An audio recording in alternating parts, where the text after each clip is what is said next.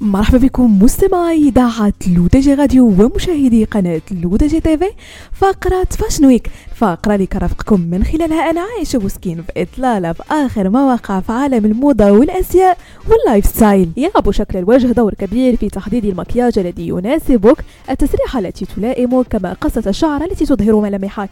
لذلك من الضروري جدا قبل القيام بأي تعديل أن تعرفي شكل وجهك وتختاري على هذا الأساس ما تريدين القيام به. فإذا كنت تريدين تغيير قصة شعرك ولا تعرفين ما إذا كانت ستناسبك أم لا فلا تقلقي. سأسهل عليك هذه المهمة. أولا قصة الشعر لوجه القلب. إذا كنت صاحبة وجه على شكل قلب فهذا يعني أنك تمتلكين ذاق محدد وجبهة عريضة بعض الشيء. لذلك ستليق بك قصة الشعر الكاري التي تبرز عظام الفك بشكل جميل. أما إذا أردت أن يكون شعرك طويلا نسبيا فننصحك باختيار قصة متوسطة الطول مع إدخال بعض التدرجات. أما بالنسبة للتسريحات فموديل ديل الحصان المرتفع يليق بك جدا ويمدح شكل وجهك. ثانيا قصة الشعر للوجه البيضاوي. إذا كنت صاحبة وجه بيضاوي فأنت من أكثر النساء المحظوظات. كون الكثير من القصات والتسريحات تناسبك.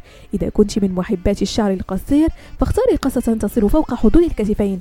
أما إذا كنت من محبات الشعر الطويل فالجئي إلى قصة شعر طويلة مع إدخال بعض الطبقات والتدرجات. أما بالنسبة للغارة فهي تليق بك بمختلف أشكالها كونك تتمتعين بجبين عريض نسبيا. يمكنك اختيار الغرة القصيرة أو حتى الطويلة التي تصل إلى حدود الحنك. من أكثر التسريحات التي تناسبك هي تلك المنسدلة مع فرق الوسط الذي يخفف من عرض الجبين. ثالثا قصة الشعر للوجه المستطيل. صاحبة الوجه المستطيل هي التي تتميز بالفك المحدد والجبين العريض نسبيا.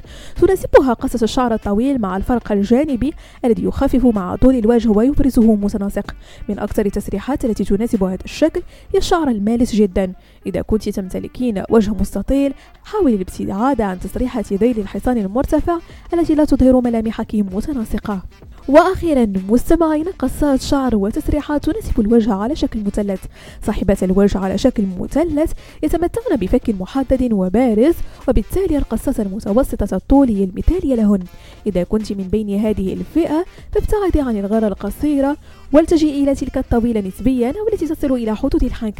أما بالنسبة للتسريحات فتتناسبك الموديلات المنسدلة بكل أشكالها. بهذا مستمعينا كنكون وصلنا لنهاية فقرة Fashion Week بكم موعد la semaine prochaine هادشي كاملة. على تيليتاتكم الرقمية لودجي راديو وكذلك على قناتكم لودجي تيفي